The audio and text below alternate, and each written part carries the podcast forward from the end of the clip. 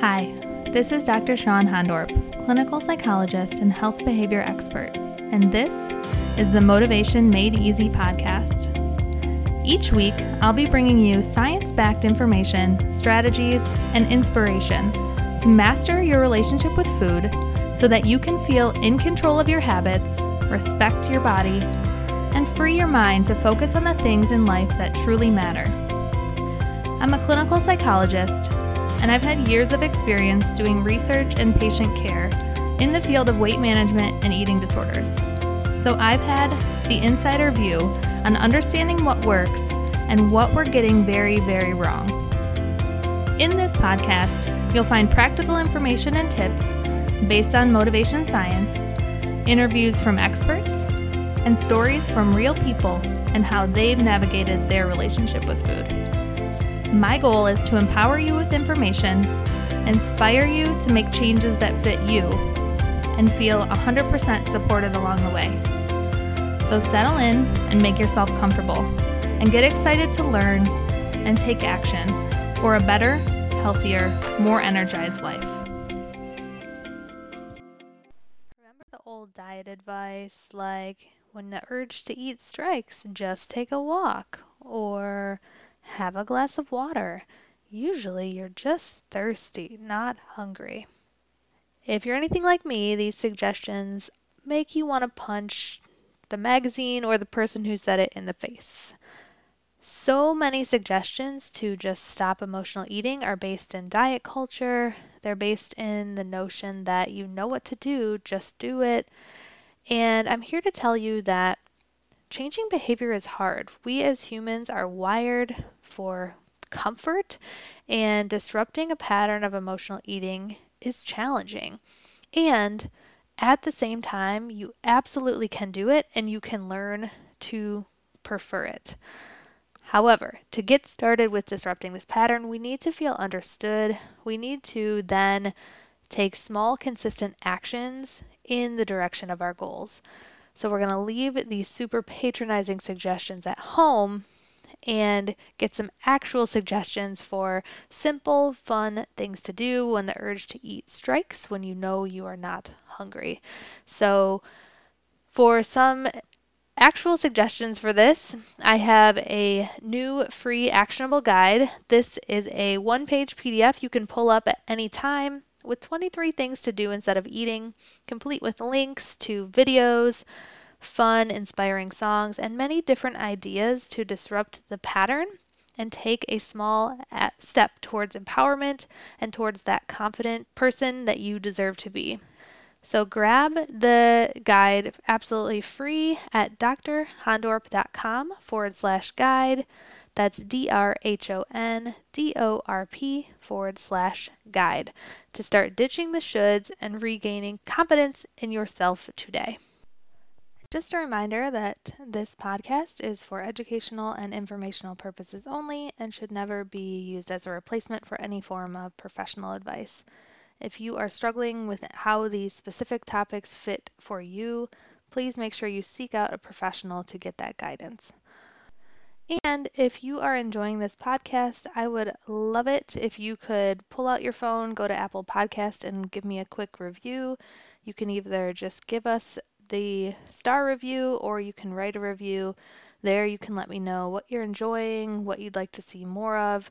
It's a really simple way and a free way for you to let me know you're enjoying the podcast, help more people find it, and um, help keep the podcast going. So thank you so much in advance. All right, let's dive in. Hey everyone, welcome back to another episode of the Motivation Made Easy podcast. This episode is um, just a little behind the scenes into my process for some of these solo episodes. I typically will have an idea and I'll write a blog post and I'll kind of use that blog post as a way to like flesh out my ideas and what I want to talk about. And this one's actually been one that I've been working on for a while now and I keep tweaking it. So it all started because I was reminded about some of the mindset related work and how mindset impacts hormones and our eating behavior that I've been that I've known about for years and I think is fascinating. And and I was like, okay, I'm going to do an episode really honing in on the importance of understanding and unpacking our mindset. And that's definitely what we're doing here today. Um, since I started the blog post, I've also learned about this new and very interesting way to work with different negative thoughts or different thoughts within ourselves and getting super curious about where they come from, but also like what they're trying to do for us.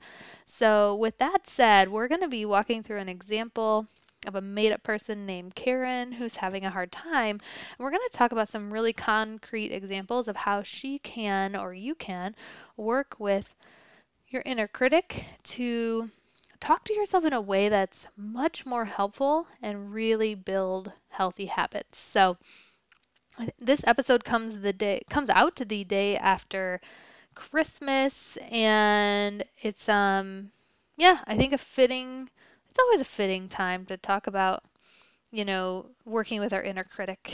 but um, yeah, I'm really excited to dive into today's episode and so glad you're here. Okay, so we have Karen. Karen is spiraling. She had been doing really well. She was eating well, walking daily, feeling great. But for some reason, she just feels off. And she felt off one day. She ate a little more than usual at lunch. Maybe looking back, she might have been scrolling mindlessly on her phone at lunch. She kind of saw a few upsetting posts about someone that she went to high school who's battling cancer kept scrolling, but before she knew it, she had eaten too much. She felt stuffed, not really stuffed, but enough to feel uncomfortable. She got mildly frustrated with herself after this, but she didn't really spiral out quite yet. She told herself, and this is more subconscious, it's fine, one meal, you can get back on track immediately. Just relax. And so she moves on with her day.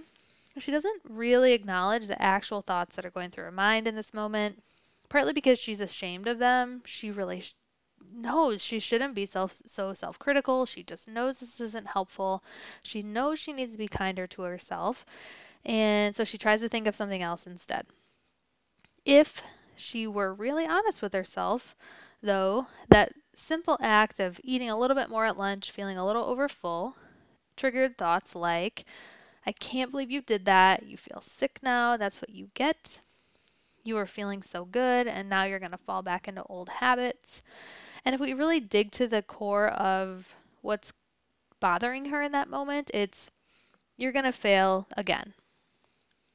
So, what happened with Karen, she continued to feel off all day. Before she knew it, she had an extra snack in the evening, even though she's like, I know I'm not hungry. By the time dinner came, she felt tired physically and emotionally really mad at herself, and it was just all she could do to heat up some leftovers, have dinner in front of the TV, um, and then, you know, why not eat ice cream? She blew it for the day, really down on herself. And this is all really because she didn't fully address what was actually bothering her, and this hidden sentence that popped up right after she ate a little bit extra food at lunch.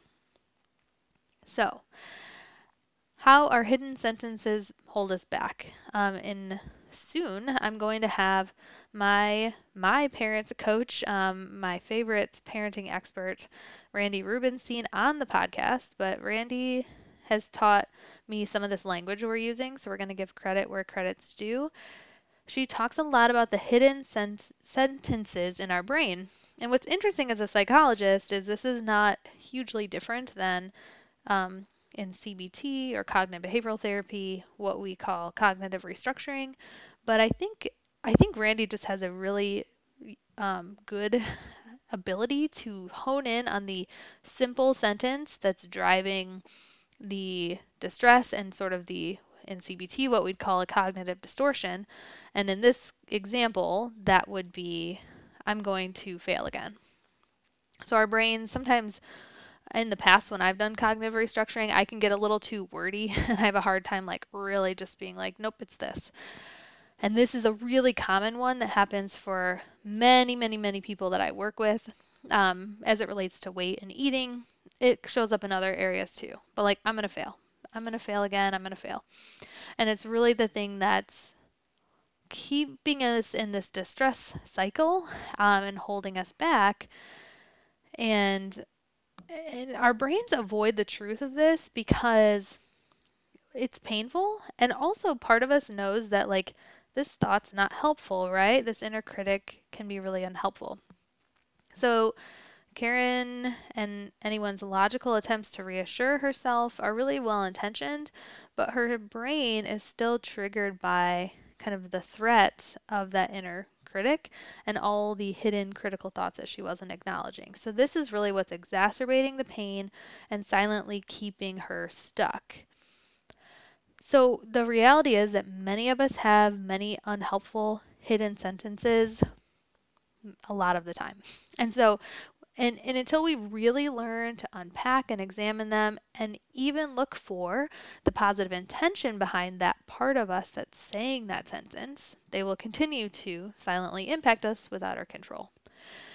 So, I have a confession to make. I used to really hate CBT or cognitive behavioral therapy. And when I say hate, that's probably too strong of a word, but I used to really dislike cognitive restructuring or mindset work. Um, often in grad school, I felt this way, even though, even now, I think sometimes the word mindset, I don't know, for whatever reason, it annoys me. I think because sometimes what we learn about like just have a positive attitude can feel really invalidating. And, um, and probably this happened for people that I've worked with by accident where I'd be like, we just have to like shift that all or nothing thinking because that's so crucial to long term change. And I'm sure part of them was like, okay, cool. How do I do that? like that sounds really, really hard. And so I when for me, I think when people would say, just change your thoughts or change it to this thought. I felt, I really at that time had a lot of unaddressed pain and shame that felt really unseen. And so changing my mindset just felt honestly really impossible. And I wanted to just yell. Like, it's not that simple. I have way too many negative thoughts. And I just felt like whack a mole trying to challenge them all. So for me, because of this, I was super drawn to acceptance and commitment therapy, which is you know, a kind of next wave of therapy beyond CBT. Been around for a long time, but um, this was really great to me because I was like, okay, great. I'll have all these like anxiety thoughts and shame thoughts, and I'll just do it anyway. And I'll just accept that I have this discomfort and do it anyway, which really for me came in very handy because when I was anxious about writing my dissertation, I just like power through and do it. And you know, I for the record, I love I think ACT or acceptance and commitment therapy and CBT provide a ton of value. Still, I still use these modalities to an extent.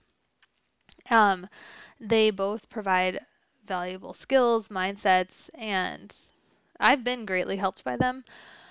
But at the same time, what's interesting to look back on is at that time for me kind of reinforced my tendency to like shove it down, shove down my fear and do it anyway. And uh, what I'm learning is I'm actually just pretty good at doing that. And um, again, it's a useful skill when something hard just like really needs to be done. I don't know. I always use the like taxes, like something you have to do like once a year. Really just like muscle through and do it. But the problem is when we start using it consistently over time, we can really stop listening to your body and and it can keep us from showing up in the world doing the work you were meant to do. Um, one example for me, twice in my life I've gotten certified to teach a group fitness class and um, both times I've paid for and completed these trainings and I taught handful of classes before realizing like I hate it. Like I was never meant to do that. I just wanted to take a group fitness class, be led by a really good instructor. And the practical side of me was like, well, I want to get paid to work out. So I just kept forcing myself to do it, hoping I would like it. But if I had believed myself the first time that I hated it, I would just avoid wasting t- money and time. And that's just one example. There's a lot where I've realized like I learned to listen to my body with eating and eating and exercise. I feel pretty good about that. And um and there was times when I was just not listening to the other aspects of of my body. And um, that's not to say that that's the fault of ACT or any therapeutic approach, but um, what I want to talk to you about today is this new, different way of thinking about relating to our thoughts, and that's uh, kind of actually pretty different than traditional CBT or traditional ACT, which again I use am still a fan of what they brought to us. So, what if we could relate to our thoughts or the part of us that has these thoughts in a radically different way? So, again, this is for me with intuitive eating. This is what I've I've found because I think what I had been told and what many of our many of us are told for eating is like you're never to like healthy habits are always to be hard. Once you struggle with your eating and your weight, you always will.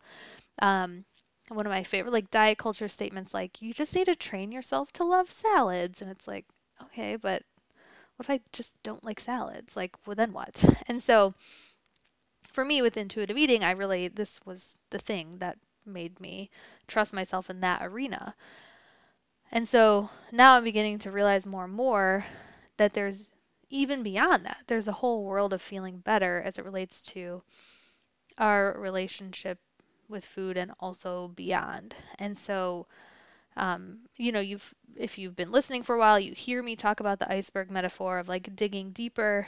And to be honest, most of what I talk about with one-on-one clients um, doesn't have a lot to do with food. I mean, some of it definitely does, and this varies person to person, but there's definitely people that come to me initially with concerns about binge eating, per, for example, and most of our sessions are talking about other stuff, and that's improving their relationship with food and their eating behaviors kind of organically.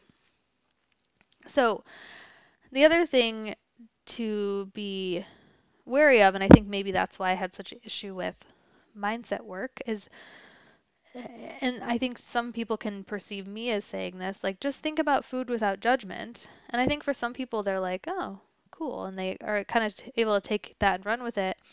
I think for other people, they they end up just feeling frustrated and like those judgments are so strong like i'm never going to be able to think of cake as just cake versus bad or unhealthy um, because these hidden senten- sentences are often deep they don't always make logical sense on the surface and they're not always fun to uncover because i think a lot of times people when they realize they're thinking about them foods in this way they're like uh, they almost have shame about the amount of judgment and shame they have for themselves.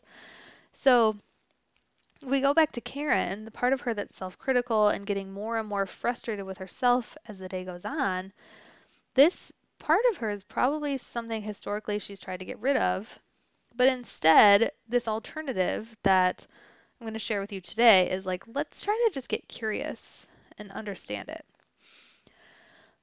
Um, but before we we do that, I want to again, I mentioned at the beginning of this episode that I started writing about this episode because I got re-excited about some of the work about mindset and how it impacts our physiology and our body.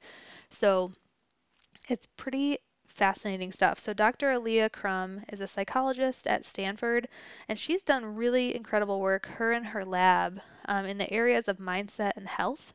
Um, one thing that I really love and I find fascinating about her work, and I've been talking about it for years, is how she's showing that our mindset can impact our physiology. So, I think a while ago, I can't remember, I definitely have done a blog post I can't remember if I've did a podcast episode. I think I might have on what I call the milkshake study. So this was a study it's been around for many years now, and it shows that if you think of a food as a diet food or sensible, it was a Sensi-Shake label on this this um, milkshake versus an indulgent, higher calorie um, shake, your body responds as if you've eaten fewer calories and you feel less satisfied even though the actual nutritional content of that shake is exactly the same.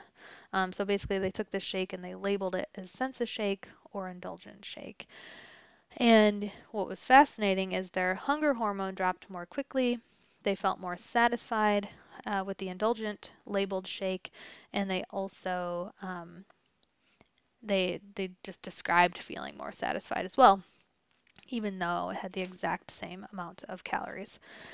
So it really just shows us like the immense power that our mind has on our body. Mind and body are very much not separate, but what can happen in traditional therapy, and this has been the case for me, is that when you get too cognitive, you miss that connection with your body and that wisdom that your body has, not just in terms of hunger fullness, although that connection can very much be severed and cut off too, but you miss that connection with what your body and your emotions are telling you about you know anything in your life. Like does this relationship feel safe? Does this feel safe? Does this feel like a good choice for me does this exercise something i want to do for example so there's really i was going to do this episode and get really into these studies because i think they're fascinating there's another one um, that showed that getting feedback on one's genetic risk for obesity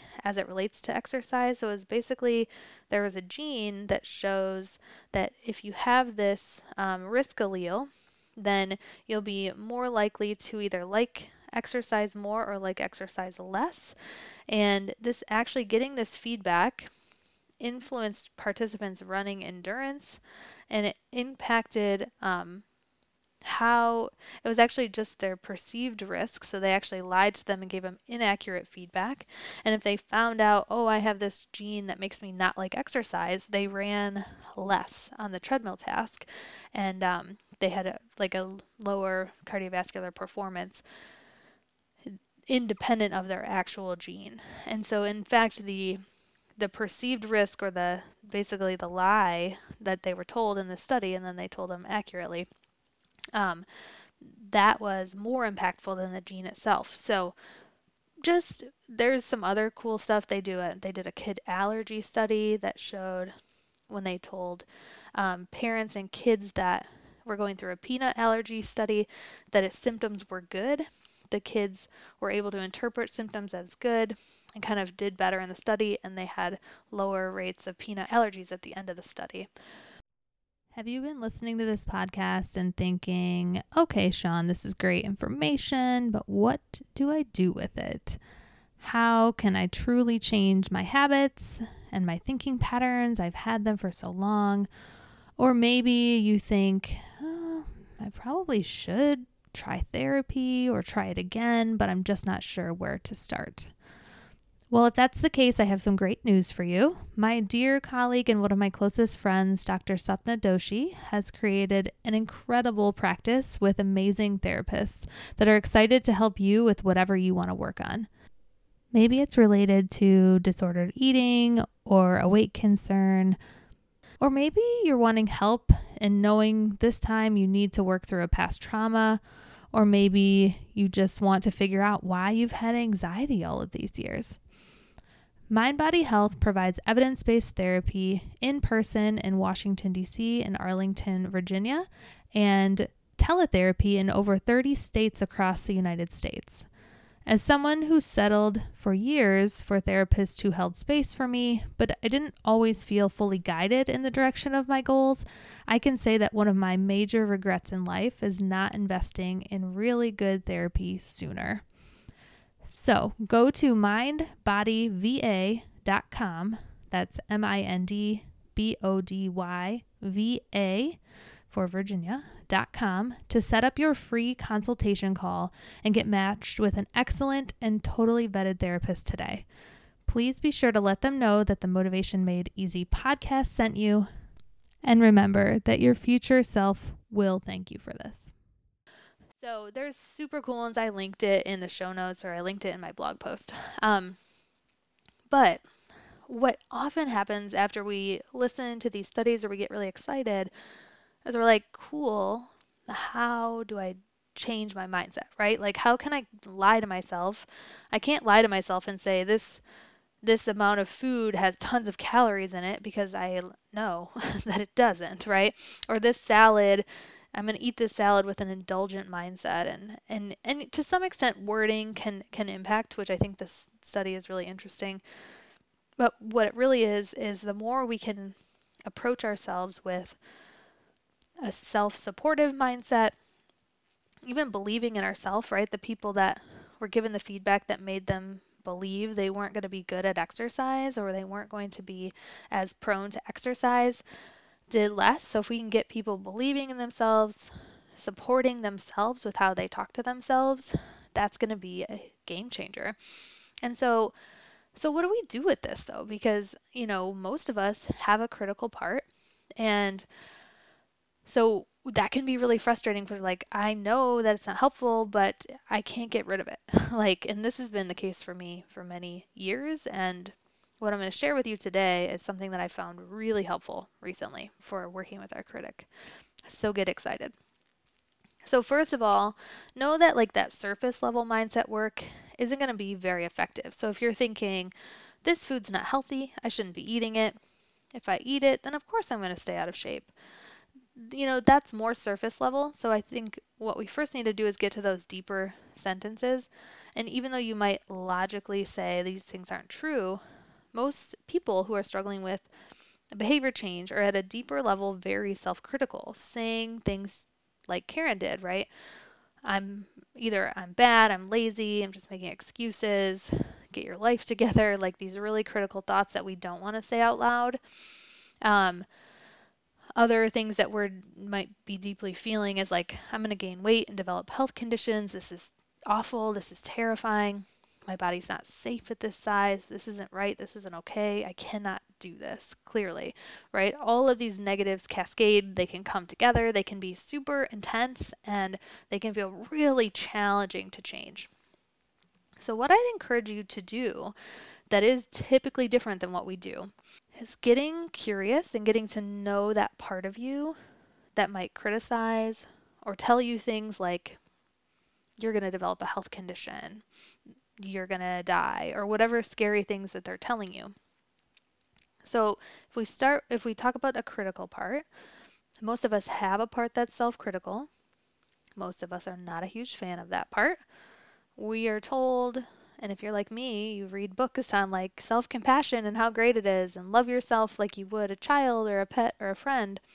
And this can feel really, I mean, hopeful to an extent, but it can feel pretty impossible or defeating too, because you're like, I can't do that. Um, but what's interesting, and I've been training in a new model of therapy, and this is where this is coming from. Um, internal family systems is the name of the model because that part of you that criticizes isn't actually you, and if you can separate yourself from that critic, that internal critic, you can, and if you can get some of the parts that are scared or frustrated or angry at it to move aside, and you can just get to know that part and really what it's trying to perhaps do for you, why it's doing what it's doing. If you're like many of us, you will learn that it's trying to protect you from something.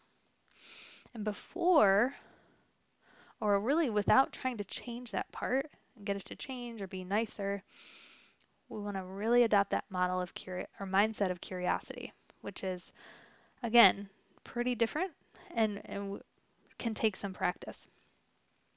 But it can be the difference that makes the difference. And this has actually been the case for me. I've been training in this model of therapy at the time of this recording for about uh, three to four months and using it for myself, using it, starting to dabble and using it with some one-on-one clients.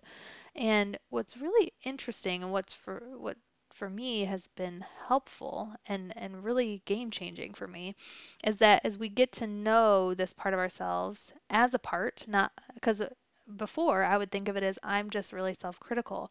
I'm so hard on myself. That's bad.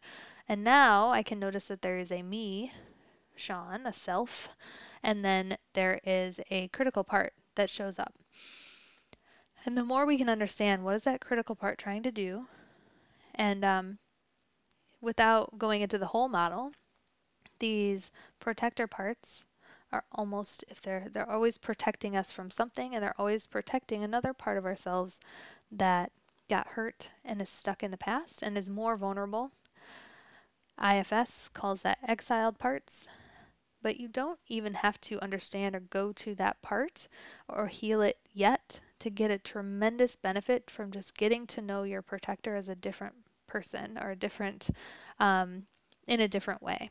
So, like I said, the first step is changing any behavior is building awareness of what's happening currently and seeing if this model um, and if you're new to this description i would really encourage you to um, i'm going to link to an ifs exercise. Just keep an open mind. When i first heard about this i thought it was kind of strange and skeptical. Um, the more i do this work the less skeptical i am. And i'm um, sharing it here because i think there's a I have a deep sense that this is help going to be helpful for lots of people with lots of different concerns. So it's very exciting. So for Karen, this comes back to just noticing the thought, the really critical thought, you're going to fail again, or maybe even that self-critical part's calling her a name, right? Like, what are you thinking? Like, you're doing so good. Why, why would, why are you mindlessly eating, right? That really critical part that might be saying quite unkind things. And then we're going to practice adopting that model of curiosity. IFS is a body based approach. So you're going to get curious. You're going to um, do sort of a try to locate that part in your body. This may or may not be easy to do with your eyes open. You may need to shut your eyes. And instead of immediately treating that part of you as a, something that needs to be changed, you're going to do the exact opposite. See if you can treat it like a loved one who's struggling like a child who's struggling and really self critical, really having a hard time. And if you can adopt that model of curiosity where you might have some compassion for that struggle, for that part of you, see if you can ask some questions like, why are you saying these things to me? And again, notice if a part comes up that's still angry, that's common. IFS would say that's going to make it harder to get a helpful and honest answer from this part. You can also turn towards the other angry part and get to know it. And there's some, um, this is, we're kind of, we're working to get to know our protective parts.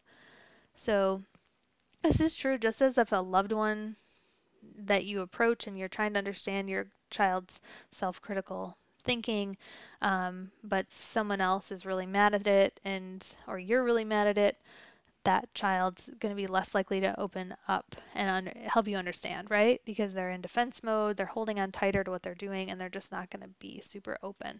So we want to think about these parts as um, as if they were sort of that inner inner children or inner beings inside of us, which is again a little bit different than we often a lot of bit different than we think about things, but hugely helpful. So again, we're working to understand that positive intention behind this part of you. Our self-critical parts are typically, if not always, trying to protect us from something. And again, most of us have them. And when we can learn to approach it with curiosity, some compassion, you actually might be surprised by what you learn. Um, and and again, you want to, I'll, I'll link in the show notes to a guided exercise with the developer of internal family systems therapy to do when you have time to safely sit down and do this in a more formal way. These guided exercises have the benefit of helping us get out of our logical thinking parts more into our body to truly get curious about what's there and just believing ourselves, believing our body versus trying to think of what the analyzing answer should be, which I personally found hard at first, but I'm getting better. And again, we're going to send some appreciation. If you get some feedback from that part and you're able to relate to it differently, you're not going to change, jump to change it, because um, this is the temptation, right? Stop being critical. Stop yelling at me. But as you learn what this self critical part is trying to do for you, trying to protect you, trying to change your behavior. So, you, with Karen's case, like it's trying to say, maybe it's trying to help her do better, right? Sending it some appreciation for its intention and just seeing how that part of you responds to that. You can also, in this exercise, and this is in the guided exercise, see what that part of you might like to do instead. So if we had another way to protect you from hurt besides criticizing, and the self-critic could relax a bit, checking in with this part of you, seeing what it might like to do instead, and posing the question open-ended, not thinking of the answer, just kind of seeing what comes. And if you've located in this part in your body, that can be really helpful kind of asking towards that part. So it could be, for some people, it's like tightness in your chest or shows up in certain areas on or near or in your body. So you can see where shifting that mindset work can be helpful in healing. So shifting from I'm going to fail again to the exact opposite statement, I'm not going to fail again, can, and kind of making a case for that, that could be helpful. But what can happen for a lot of us is there can be a lot of resistance. If this part of you feels really unappreciated, unseen, and is like, you don't get it. Like, we were hurt in the past, we were criticized by our, for eating or our weight, and this self critical part of you might be working tremendously hard to prevent that from happening again. So there's parts of ourselves that are protectors, and this self critical part is typically what's called a manager. And managers work really hard to prevent future pain. Their motto is never again. So if you were ever teased about your weight, or if you just live in our world and you know that weight gain can result in negative social consequences or any negative consequences, that self critical part can be working really hard to trying to prevent that for you. So, for me and many of my clients and many people that I've been talking to in the therapy world, um, this internal family systems model is really kind of growing in popularity. It's been around for several decades now, but um, it's really a lot being more talked about it a lot more. For me, I think it offers a different approach to self-compassion, or it's actually very similar, but it helps me to sort of embody and do self-compassion for real, which is something I've actually really struggled with and I'm just now realizing how much and I'm starting to understand why because some of the parts that of me that are really protective were just uninterested in doing that because it didn't feel fully safe to do that. So it's been pretty cool. Um, I mean, we most of us have i also have an angry part an overworking part and these parts have been historically kind of shamed and shunned by me but if we can really embody this the fact that these parts are here for a reason they're doing something and um, getting to know themselves it's like actually getting to know yourself for the first time in a really healing and helpful way. So, with that said, those are, and, and within that, I think once we know these parts of ourselves even better, um, some of these natural mindset shifts happen automatically, which is pretty fascinating. Um, and as someone who is seeing that work over the past few months for myself. It doesn't have to be so intentional, but we can also, once we understand ourselves better and there's more harmony in our system, can be easier to flip and make the case for some of these different mindsets, right? Like Karen going to like, oh, interesting, an old thought, I'm to fail again showed up and being able to be like, and I'm not. But if that feels like too much work, there might just be a part of you that isn't quite ready to shift because it's scared. It'll scare scared what will happen. And that inquiry might just be the difference that makes the difference for you. I know that's been the case for a lot of people that I'm talking to recently. So, um, along those lines, um, the bookshop book that I am now talking about as one of my favorite books is um, and I actually listen to audio it on audiobook, which is great too, because then you can get these guided exercises. Um, but it's called No Bad Parts Healing Trauma and Restoring Wholeness with the Internal Family Systems Model. Um, at the time of recording, I recently finished it, and it's um, it's very very hopeful to me and very exciting to me and um, if you do check it out, I would love to hear what you think. Um, I'm always love I always love hearing your feedback. So thank you so much for being here today. And um, yeah, I hope you have a great week and we'll talk soon. If you're anything like me, you may at times really feel like there's so much pain in the world that it's pretty overwhelming. And even though I do my best to avoid the news, it's hard to avoid feeling helpless at times, that you can't do anything to make positive change. Well, I'm here to tell you that there's one positive change that I've made in terms of where I buy my books, and I'd invite you to do the same. Bookshop is a website that supports local bookstores near you as well as affiliates that work with them. So, if you buy through the Bookshop link, you're going to be supporting local bookstores near you in the US and Canada, and you're going to be supporting my blog and podcast. It's kind of like a tip jar. Did you know that if nothing slows their momentum, Amazon will have about 80% of the book market by the end of 2025? Look, I have Amazon Prime. I love the convenience, but this is a super cool way that you can do something positive with where you buy your books and support some really positive causes. Make sure you check it out. You can find all of my favorite books about health and wellness, but also about topics like courage, vulnerability, and even some of my favorite fiction and kids' books for the times when you just need some fun, downtime, or some meaningful stories. My recent favorite related to achieving a deeper level of healing is a book called No Bad Parts Healing Trauma and Restoring Wholeness with the Internal Family Systems Model. This model of healing has been incredibly helpful to me personally. I'm also using it with clients and seeing great results. And this book is not specific to eating or weight related concerns, but it's really one of the best ways I've found to help work with that deeper root cause of any behavior that you're struggling with. And I think you'll find it really interesting and also really valuable too.